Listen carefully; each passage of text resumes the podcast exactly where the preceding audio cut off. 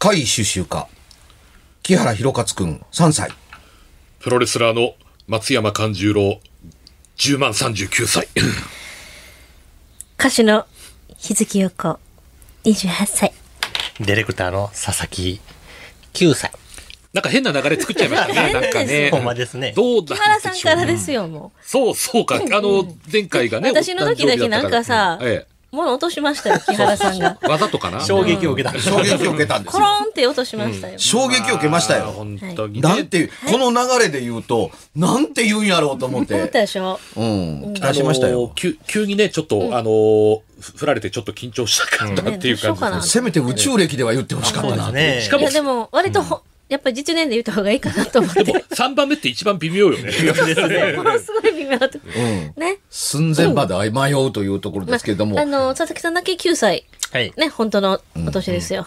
9歳。今回録心のね。収録は5月の10日ですけど、6月7日放送ですよね。そうです。もう今年も半分半分です。に突入するわけです。半分過ぎるところに来るんですね。早いで。この間、毎回言うてますけど、明けおめ、ことよろって言うたかと思ったら、もう、早すぎますね。そしてついにこの、今回の収録から、えー、COVID-19 感染拡大が収束したかと言わんばかりに、あの、ついにマスクがなくなりました。そうですね。もう自由になりましたね、個人のね。もう、息苦しかったんですよ、正直。はい。マスクしたまんまずっと喋るの。長かったね。長かった3年か、4年かっていうとついたては一応まだね、置いてあるんアですけれどありますけども。これであの、日月陽子さんのですね、魔力が反射されて我々には届かない。揚力ね。揚力。揚力 僕の横にはないんで、これちょっと吸い取られていってますかね、僕も。そうそうそうなんか。苦苦しくなそれ。でなんか今年病気したんちゃいますかかもしれないですよ。この何年か。そうですよ。どんなんややっぱり陽子ちゃんが悪かったんやな。でも、なかなかうまい切り返しがね、またできますよね。妖怪のよようですから、陽子のようは。そうですよ。またうまいね。うんで、今回もお便り来てますか？来てますお便りは来てね、今日は拙者が紹介しますよ。はいはいあ、あ大阪のね、伊勢崎おかめさんです。聞いたことあるぞ、その名前。はい。何度かね、これまでにも、うんはい、お便りを吸っていただいてます。はい。いつも興味深く拝聴しております。あざっす。母の体験談と質問がありますので、お便りさせていただきます。はい。子供の頃、夏休みに母と一緒に宮崎県の山間部に帰省し、お墓参りに行った時のことです。その地方は夜にお墓参りをする風習があったので、親戚数人で夜8時頃にぞろぞろ歩きながらお墓まで行き、お参りを済ませ、親戚の家に帰ってきました。数日後、母が、そういえばこの間、お墓から帰ってきて家の中入る時に見たんやけど、あそこのガードレール、白い服を着た人らが腰掛けとったよね、と言いました。えーこのガードレール、おそらくその家から50メートル程度離れたところにあるガードレールらしいんですけれども、えー母の隣を歩いていた私にはそのような人たちの姿には気がつきませんでしたが、近くを歩いていた母の妹は、ああ、おったよね、と言いました。そこはとても田舎の地域で、民家も街灯もあまりなく、夜は辺り一面暗い状況で、当時の裸眼視力が母も母の妹も1.5あったにせよ、なぜ50メートルは離れていた場所のものが見えたのか不思議なのですが、その人たちはまるで自らがぼわっと白く発光しているかのように見え、しかも全員白装白装束を着て、おでこに三角の布をつけていたとのこと。左側二人と右側二人で、それぞれ顔をお互いに向けて何やら話していたようだったとのことです。ちなみにその話を聞いた日の昼間に、そのガードレールを確認しに行きましたが、人が腰掛けるには少々高く、また厚みもなく薄い板状のガードレールであったため、えー人が腰掛けるのは難しいのではないかと思いました。他にお墓参りに一緒に行った人たちに聞いても、誰もそのような人を見ておらず、お盆の時期だったため、あちらの世界からこちらに戻ってこられた方だったのかなと思いました。私だったらそのようなものを目撃したら、その場で誰かにすぐ言うところですが、母も母の妹も、なぜか特に怖いともあれとも思わなかったので、その人たちを目撃した時には何も言わなかったそうです。そこで、木原さんに2点質問があり、ご見解を教えてくださると幸いです。1、様々な目撃談がありますが、この世ならざる者の服装は亡くなった時に着用していたものなのか、仮装された時のものなのか、生前にお気に入りだったものなのか、はたまた死後に自由に選んで着替えることができるのか、どのような感じなのでしょうか。2、この世ならざる者同士はお互いが見え、会話はできるのでしょうか。これなかなか、あんのー目の付けどころはいいんじゃないですか、これ質問としても。まあね。素朴な疑白装問。束にでもあの三角のってうんもう典型的な、そうですね。ね、なんか日本の、ですよね。ちょこちょこ目撃例来てますってもんね、この番組でも。でそうですね。ううんこのお話のす、ま、お母さんの体験談の方ですが、ええまず体験談の方あのー大きな、あの、眼目うん。は、距離にあります。うん。えー50メートル50メートル、約50メートル。ええ、うんえー50メートルって、遠いです。うん。ですね。で、うん50メートル、あの、離れたところにいる人間が見えるかというと、人の姿は、あの、見えるでしょう。しかし、人の姿をしているかのようにも見えるという勘違いを起こす距離でもあるとは思うのです。というところだったりするんです。試しに50メートル離れて、知ってる人間同士で離れて50メーターで見て、見てくださいって。それは知ってる人間だったらわかるけど、じゃあ知らない人間だったらっていうぐらい判別はつきにくいと思います。まあ、特に夜で、ね、街灯もなければねという場所だったそうですしね。うん。極端なことを言うと、あのー、かんちゃんとようこちゃんが、あのーデートの待ち合わせをしていました。はい。うん。誰もいない、あんまり人通りのないところで待ち合わせをしていました。で、デートの日は、陽子ちゃんはいつもと違う服を着てくるから、あの、服装ではいつもの知っているニュアンスの服装でない服を着られてくる、着てこられたら、ちょっと陽子ちゃんとは判別しづらいと思いますっていう、そうね。その彼女が50メートル先からスタスタ歩いてくるのを自分に向かって歩いてるのを見て、あ、陽子ちゃんだと気がつくかというと難しいです。あの、体系的なシルエットが分かるということを除けば、女の人がち近づいてきてるというのは、服装の雰囲気では分かるかも分からないけど、明確な陽子ちゃんの要素っていうのを満たしてくれてるものは、多分、はっきりとは見えない可能性があるとは、あのー思います。で、えー何が言いたいかというとね、ガードレールの上に座っていたかのように見えた。うん。っていうことって、地面に足をつけていなかったということを意味しています。うん。座っていたのではなくて、うん。うんつまり足が見えていなかったから座っているのだと思ったっていうことだったりするわけですね。うんさて、足が見え、足という誰でも持ってる当たり前の記号がなかったら、果たしてその遠くに離れているものを人だと思うのだど、思うのかどうかというのって、あの、判別的には難しいと思うんです。で、これ、何が言いたいかというと、ガードレールに座っているっていうふうに思ったのは今言った通り、足が地面についてなかったからだ。つまり、ガードレールの下の黒い空間が見えていたということを意味します。にもかかわらずっていうのを、あの、座っている程度の認識にしか見えなかったという距離感で言うと、まあそういう捉え方をするよねっていう距離感の曖昧さっていうのがあればあるほど、額につけている三角鱗がちゃんと見えてるっていうのって、とっても不思議。うん。そこだけはっきり見えてる。わかります、ねうん。だから座っていたのではなくて、足がなかったという解釈だってあり得るわけですよね。確かにうん。つまりガードレールと一体化していたものが見えてたと思うんですよ。いまあ実際見に行ったら、いや、座るには高くないっていうことだったみたや、いです、ね。向こうが透けて見えたんです。ああの、要するにガードレールの下の黒が見えたわけなんですうんよ。あーというのと、あの、書いていただきたかったのは、50メートルの先の夜中のガードレールは物理的には見えません。うん。いや、街灯がなきゃね。うん。まあそうですね。街灯がありゃまだ、あの、ガードレールも白いですからね、ちょっとぼわっそう。でとするでしょ、うけど。街灯があったら人としての認知はあったりするんですけれども、ん街灯が、がないからこそ、んぼんやりと光ってるかのように見えたからこ、見えてるような見え方をしたとうん。思うんですよ。うん。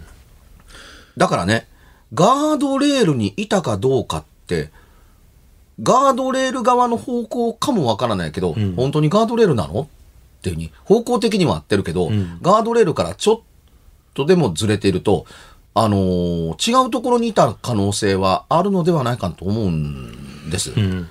うん、ガードレールがちゃんとガードレールと見えたんだったら、あの、人間の姿ももうちょっとちゃんと見えてるんじゃないかなと思うんですよ。ガードレールと共に。まあみんなで、こう、連れ立った帰り道ですから、立ち止まってまじまじ見たわけでもないでしょうしね。でね、問題はね、その距離にもう一つかかってくるんですけど、んまじまじと見れる距離じゃないんです。まあ確かにそうです、視野の中に入っている程度の距離だったりするから、あら？あんなところに人がいる。え、どれ？どれ？あ、本当だ。あの方向だったらガードレールのあるところよね。そうよね。真っ暗なんで、ガードレールも見えないのに、どうして人が見えるのかしらって。いや、それが、人が見えるのもあれやけど、なんか頭に三角のもんつけて、なんか死んだお化けみたいな格好してる人がいるよって。何言うてんの？あ、見えるわ。でも、こっこから見て、あそこに人がいた、いたとしても、あんなにはっきり見えるもんじゃないんじゃないの？っていう風になっているのが階段です。うん。言ってる意味わかります、っていうふうに。あの、同じエレメントで喋ってるんですよ。うん。うん。で、ガードレールで座ってるんちゃうん？え、なんで？って言って。いや、だって腰から下ないもん。うん。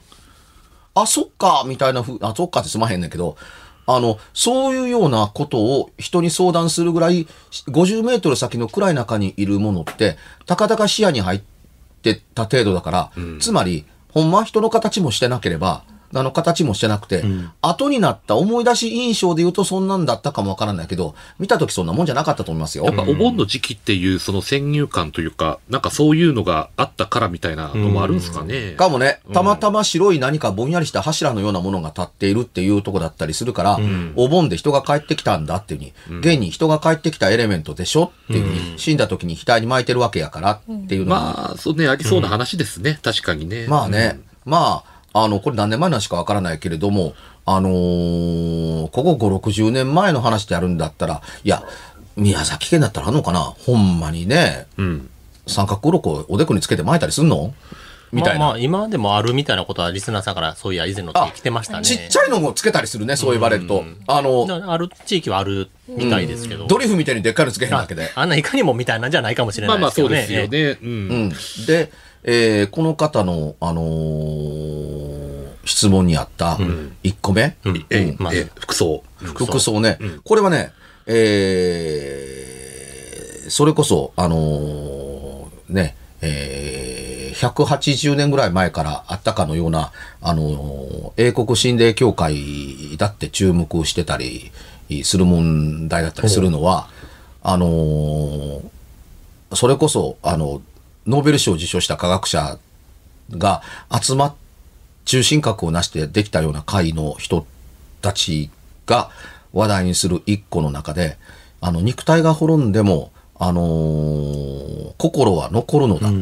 まあ、魂とではなくてね、魂という言葉を使っても構いませんけど、魂が残るのだという形で姿を表すという目撃やあなたたちの考え方はわからんではない。否定側の科学者から言うにはね。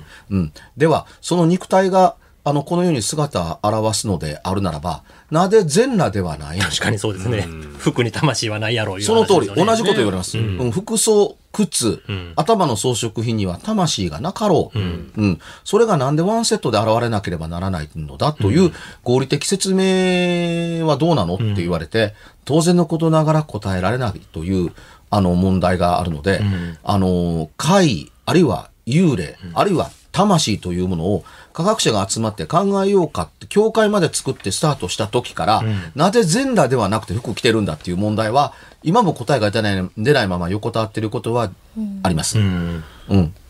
で、だからこそですけども、僕時々ね、見たと思ってるけれども、人間的な視覚的な、あの、見た、ルックではなくて、あの、頭の中に作られた映像を見たと言っているのではないかと思ってたりするわけです。見えてるんですよ。ええ見えてるんですけど、その見えてる画像、隣の人に見えてないので、では私が見てるもん何かっていうと、頭にこういうのがいるっていうふうに、あの、捉えているという形の見えている。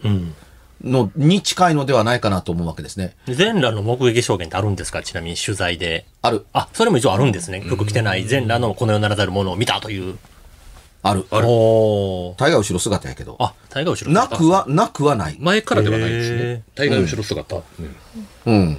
でね、うん。あのーそんなことをなぜ言うのかというとね、服装が大きく関わってきたりするんですよ。うん。つまりね、死んだ時の服装なのか、生きている時にす着ていた好きな服装なのかっていうのがあったりするんですけど、見た人間がその人を生きている時に一番好きだった映像で捉えているから、いわゆる思い出しているからその服なのではないかなと思うから、ー頭の中に描いてるんじゃないかなという発想を僕は持ってたりするんですよ。よ。つまり、あの、その頭の中に、みんなが見えないのになぜ私だけ見えるのかっていうのって、あなたの頭の中に見てますっていう映像が出てるんですっていうのがあったりするから、その見た人にとって都合のいい服を着ているのではないかな。服装が先なんです、実は。うーん。うん、あのー通俗的に言われる心霊写真的なものっていうのの判断に危ういのにも、も、やっぱり服装が絡んでいる。うん。うん、極端なこと言うと、山の中でなんかね、あの、死んだあの登山者が映っているのだっていうふうに、まあ、それは分からんということを100歩譲っていても、登山の格好して映らなあかん理由は何もないわけですよ そりゃ。そうです確かね。確かに。ですよね。だからこの方に言った言った通り、死んだ時の格好で、あの、映っているものなのでしょうかっていうんだったら、その格好で死んだやったら、その服装は死ぬほどの衝撃を受けてんねんからぐちゃぐちゃになってるやろ。あーまあ事故とかやったらね、例えば。なんで綺麗に戻ってんの？みたいな。その通り。逆に言うと、ダラダラではないからもうわからないけども、ボロボロと同時に、あのー血がベトベトになってる服を着てないのはなんでなんだ？つまり死んだ時の服装の格好はしてないよね。病院で亡くなったらなんで寝分け来てないねんとかね、そういうこと例えば。ですよね。うんそういうことです。だから、見た人間にとって、その人と分かる記号で着ているということは、その人が見た記号を決めているからだっていうふうに思う方が、が合理的だったりするので、あの、他の人間に見えてないけれども、私だけに見えてえーいるのは当然だって。頭の中に描かれているからだっていうふうに。あの、えーその考え方の裏付けをしてくれているのが、あのー人間の目の捉え方の再視効果というやつですね。催眠術の際に視覚の死と当てるっていうふうに、人間は自分の都合のようにものを見るのだっていうところだったりします。で、これを使って、あのー最もわかりやすかったりするのは、満月のお月様です。うわ、でっかい月やな綺麗やなと思ってカメラで写真パッと撮ったら、月めっちゃ小さかったりします。はいはいはいはいはいはい。これカメラのレンズの方が正しいんですよ。うん。あうん。人間が大きく捉えてるんです、実際は。うん。だから、えー、どういう意味なんでしょうね。空で輝輝いている太陽はちっちゃいけれども、夕日になったら大きくなるってことはないんです、別に。同じサイズなんですけども、大きくが頭の中で映してるわけですね。つまり、あの、より強調して都合よく捉えて頭の中に焼き付けるっていうところだったりするから、お日様の印象って写真と思い出は全然違うはずですよ、サイズが。確かこういう都合のええあの構築というのを頭の中でやったりするんですね。ちょうど、あのーバラバラに、紙の上にバラバラの黒い点点々をブワーッと巻いて、これ何に見えるっていうと、それを点で結んで画像を、あのー説明するという人間は、実はバラバラだったりするんです。に。うん。うん。あのー木陰ができてますねっていう人がいたら、いや、あの、犬が歩いてます。いや、子猫ちゃんだよ。蝶々でしょ、っていうのは、その白と黒との、あの、結びつけ方っていうのを、あのーその人の個人の印象が決めてたりするんですね。で、その人には、そのバラバラで、に巻かれたものが、そういう、あえて言うならこれに見えるんだっていう決定をする頭脳と見え方をしてるらしいんですよ。だから映像でもしこの世にならざるものが映ったら、はっきり服装には映らないんですかね、じゃあ。い、や、服装はあるとは思います。あるとは思う。うん。あるとは思いますけれども、問題はね、え見え方だと思うんですよ。体と一緒になって、裸ではないという何かのように見えるというぼーっとした感というのが正しいと思うんですよ。え。何か着てるかな、いうぐらいの感じの。そう。だって、あの、顔のあたりや腕のあたりは輪郭がはっきりしてるのに、服のあたりはどうやら輪郭がはっきりしてないと思うけれども、裸だったらはっきりするじゃない。で、色が異なってることもなさそうですもんね。なんか全体的に白いとかだったそうら、全体的に黒いとか、ね。うん。肌色と赤の服みたいな、色分けがなってないんですよ、ね。今のところね、あの、目撃を総合的に言うとそんな感じだったりするんですよ。うん。画像に撮れたとしても。だからね、あっちちこっちにあるという、あっちこっちに耳にする階段で、ザ・ヒューマンで服がこうだっていう話を聞いてると、僕は目撃談と合わないなと思ってるわけですね。つまり昔の、あの、別冊じゃないですけど、中岡さんだとかが書かれた、あの、人間の姿で、普通の姿で、現れることこそが当たり前だというのが定着してるから、話もそうあるべきだっていう方向性に、本当の目撃を変えてでも歪めてるのではないかなと思ったりするんです。だって信じてくれへんもん。うん。なんか、ちょっとおまけみたいな感じになりますけど、あの、幽霊が、その、袖、着てる服の袖を切って置いてったっていう、そういうお寺があるのって知ってます？うん。あるある。はい。あの、それこそあの、あなたが知らない世界とか、うんああいう時代、まだちっちゃかった頃に、うんなんかこう、なんかその幽霊がうん、そのお寺の住職さんのもとに現れて、んなんか家族になんか伝えたいことがあるんだけれども、その、自分では伝えられないと、家族がこう、存在を認識しているのが見えないのか、だから住職さんを通じて、ちょっと伝えてほしいみたいな何かを。で、私がここに来た証拠として、この袖を切って置いていきますからって言って、で、それがこれなんですよ、みたいな。うんあ、いや、でも、一緒に、ふわって消えたのに、あ残った部分はちゃんと物質として存在してるんやっていう、ね子供ながらになんかちょっと漠然としたなんかこう、違和感を感じるとうん京都にも島根県の松江にも、あの、雨が幽霊の話が。うんうんうん。ここれお金払ってますからお金残ってるんですよ。有名、んあ、その幽霊が、お金買いに来てるわけだから。そうね、払ったお金が。で、おかしいと思って後つけてったら、ね、あの、ジムの下から赤ん坊の泣き声が聞こえるっていうふうに、だから死んだお母さんが飴を与えてここまで生かしてたん、して生かしてたんだっていう話になってたりする。島根県松江では、その、あのー亡くなったお母さん、いわゆる、あの、い幽霊の飴で育っんんなんとか生きながらえて、あの、掘り返されて助け出された、あの、赤ちゃんの末裔が今も生きてますっていう、この映画そうですっていうのが、どうやらあるらしいんですけども、っていうとこですけど、お金払ってるんですけど、おお金は六文銭しか持ってないはずやから、死んだ人どうやったんやろなと思わんではないということもともかくとして、あの、物理的な何かを持ってるということって、今言うたのはどっちも物語やんけって言われたら、まあまあそうなんですっていうとこだったりするけど、でもタクシーでお金を払ったという会もあるっちゃあるしっていうとこだし、おおむね、あの、人混みの中や車などで目撃される例はちゃんと服着てます。うん。天津さえ立派な着物を着てたりするっていうものまで、あの、あったりするっていうとこだったりするから、服は着るらしいけれどもで、じゃあそれみんな目撃にとって、目撃した人が都合のいい服を着てるのかっていうと、和服の冷装を見なければならない理由はないなと思うんですよ。だからね、もっとも、あのーその話が適合する話と、それとは全く別な、あのー現れ方をするものと、つまり人間の見方が決めるものと、ほんまに現れてみんなが見えるものというのを、二種類あるんかも。2種類あるのかもっていうふうに思ってるわけですっていうふうにで。もう一個質問がありますよね。あの、この世ならざる者同士はお互いが見え会話ができるのでしょうか、という。うん、もう聞いて。悪い。それはね、この世ならざる者の一人目が現れたら、友達おる、お、おんの？えどんな会話してんの、っていう風に聞くのが、一番手っ取り早いのは、一、人の存在が手強いのに、お互い同士で会話してるのかっていうのはもっと手強い。ただし、全くありえないかっていうと、誰かと話をして返事が来るという会話、音の声の会話というのは確かにあります。会話をしている会その通り。僕も聞いたことがある会話をしているというふうに思えるのが一個。あええうん。それから、会話があるかどうかわからないけども、今も戦地で戦っているかのように示すものっていうのは、お話ししましたよね、ええ。あのー意思の疎通があるかわからないけど、一人じゃないよね。うん。でもお互い見えてなかったんですね、あれ。多分。ええ見えてないような素振りやったという日本兵とね、アメリカ兵が。そうの、亡くなった人同士が。そう。すすっかー、うん。だから、お互い見えへん場合もあるんでしょうね、このならざ者同士が。これもまあいろんなケースが考えられるみたいなことかな。そもそも そうなのか、なお互いが見えたときに、んお互いは相手を人だと思っているのかどうか。どう認識するんでしょうね。その通りって、うわ、同じ仲間やって、同じ仲間って自分をもうカテゴリーしてるんですかっていうのがあったりするから、あの、人としての振る舞いをしているんだったら、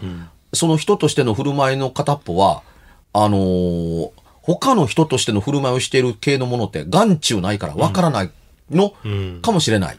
人しか見れないのだ。あっていうふうに。だから、あの、こんな考えもあられるわけですね。その人すら、目撃してる自分が、何かの心のウェーブをもらって作った画像であって、だからそのウェーブをもらってない、波長をもらってない人間には見えないうん。っていうふうに。で、当然波長でこっちが作ってるから、こっちの頭の中で見たと思ってるわけだから、あの、別なものとは普通にすれ違うっていうことっていうのがあるのかもしれないっていう。まあ、拙者が今でも大好きなドリフのコントで、お化けの新人研修ってやつがあるんですよね。うん。あのーあ、あの、1時間前に知りました、加藤と申します、よろしくお願いします、つって、人の脅かし方バッチリ覚えてもらうよ、みたいな。そもそも人の雑踏の中に消えていくという、この世ならざるものというのは、人とぶつかったりだとか、雑踏の中の人たちはそれが見えているのだろうかうん。と思うんです。いや、見えてたって人にしか見えないわけだから。ええつまり、人の中に紛れ込まれてしまうと、そもそもそれが人であるのか、うん。うん。例えばね、雑踏に見えてるけれども、一人の人間が本物で、実は周りが違うものかもわからない。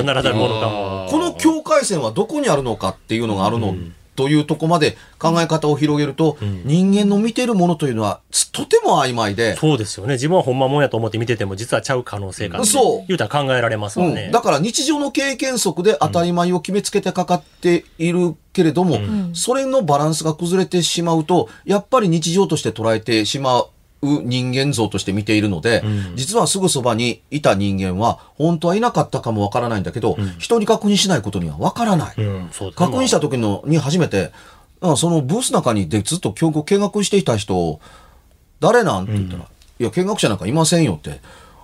おったやんなって言ったらみんながおったっていう話をすると、これ、この話題が出なかったら、佐々木君にとっては無人だし、我々にとっては今日は一日中見学者がいたっていう一日を過ごしてたのかもわからないで、終わってるというケースが、実は何回か、口にするほどでもないから、あの、そうでもなかったけれども、何回かあったのかもね。というふうに仮定すると、50メーター先の視野にいたかいなか、いなかったかっていう曖昧な距離感にいるようなものっていうのは、あくまでも視野に入ったものだから、言われたから、ああ、そういえばそんなのいたかもねっていうふうに合わせ言葉で日常会話に落とし込んだだけで終わらせてるという物語であったのかもうん。わからない。お盆のその日であるがゆえに。そうですね。お墓参りの帰りやから、そうですね。本当に曖昧なもんですよね。人間の目ってそれね。ぐらいで許してあげてくださいな。ね。許しましょう。ほんで、はい木原さん、明日の別冊怪談ラジオですよ。リスナーさんからちょっとね、この本放送ではご紹介できないようなお便りが来ちゃったんですよねし。ちゃいました。もうさそれはディレクターとして言ってるわけやね。そうです。についてというタイトルで、姫路市の加藤さんから。はい。ただこの加藤さん自身もね、この話題は別冊でどうしても取り上げてほしいと僕にこうお願いをしてきて、僕から木原さんにお願いしてほしいという内容なんですよ。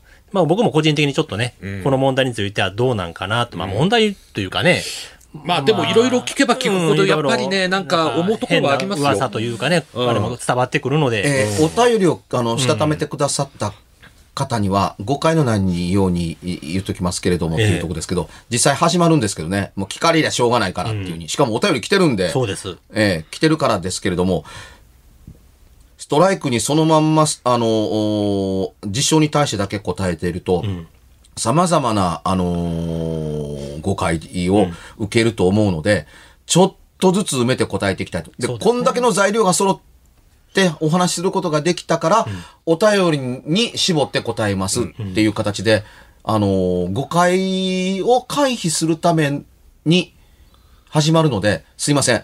えーお便りいただいた姫路のあの方にここで言っておきます。シリーズ化で答えさせていただきたいと。すいません、一回限りというわけじゃないね。ちょっとね、有料なんで。だからご購入を考えてるリスナーさんも焦らずにじっくり聞いていただきたいね。何をお前都合ないこと言うてんねんといううう言葉は甘んじておきますけれども、聞いていただければわかります。ジタバタしてるわけではなくて、腹くくっていうためにはちょっと知っておいてくれへんかっていうことって、答える側にはあるのだということに、少し理解を、の心を割いていただけるとありがたく思いますだ。からもう撤回されても本当困りますからねだから本当買買ってください。皆さんね本当。こっから先の別冊、僕すっげえ緊張というのと、追い詰めていく気満々の佐々木くんがいますっていうのは、そうですよ。ちょっと期待してほしい。1回目、2回目を聞いていただくだけで、まあ僕もね、ちょっと、に関しては、んって思うところもあるのでね、余計にちょっとだから拙者なんかもなかなかの感情移入ですよ。そうですねうん。ちょっとちゃうやろいうところもあるんでね。そうそうそうねえ、中岡俊也さんのシリーズと違ってご期待くださいだから中岡さんのシリーズズはもちろん続けるんですけど、続けるんですけど一旦お休みして、一旦一旦ね明日の配信からはこの、でちょっとオッケーオッケーしばらく聞かせていただきたいなと思っております。はい。さあ、告知。はい。えー松山勘十郎はですね、8月6日の、えー大衆プロレス松山座に向けて、えー全集中で魂燃やしております。えー8月6日日曜日の、えー午後3時から大阪の生野区民センターで開催されますので、松山勘十郎もしくは大衆プロレス松山座で検索していただくと、えー出演者や料金等の詳細出てきますので、ぜひ見に来ていただけたらめっちゃ喜びます。よろしくお願いします。はい。日月陽子は日月陽子で検索してくださったらいろいろ出てくると思います。ぜひチェックしてください。木原くんは多分6月の末の最終金曜日の22時から、えーニコニコ生放送、九段ちゃん暗殺計画、カッコ仮、まだ九段ちゃん帰ってきてませんっていうのを配信していると思います。詳しくはツイッターで。番組では別冊怪談ラジオを販売しております。ちょっと普通の地上波のラジオでは放送できない僕の体験を、あの、語っています。詳しくは、ラジオ関西の怪談ラジオのホームページをご覧になって、ぜひともお買い求めいただければと思います。メールの宛先は、階段アットマーク、jocr.jp、k-a-i-d-a-n アットマーク、jocr.jp。ぜひ、本物の怖い話を私に教えてください。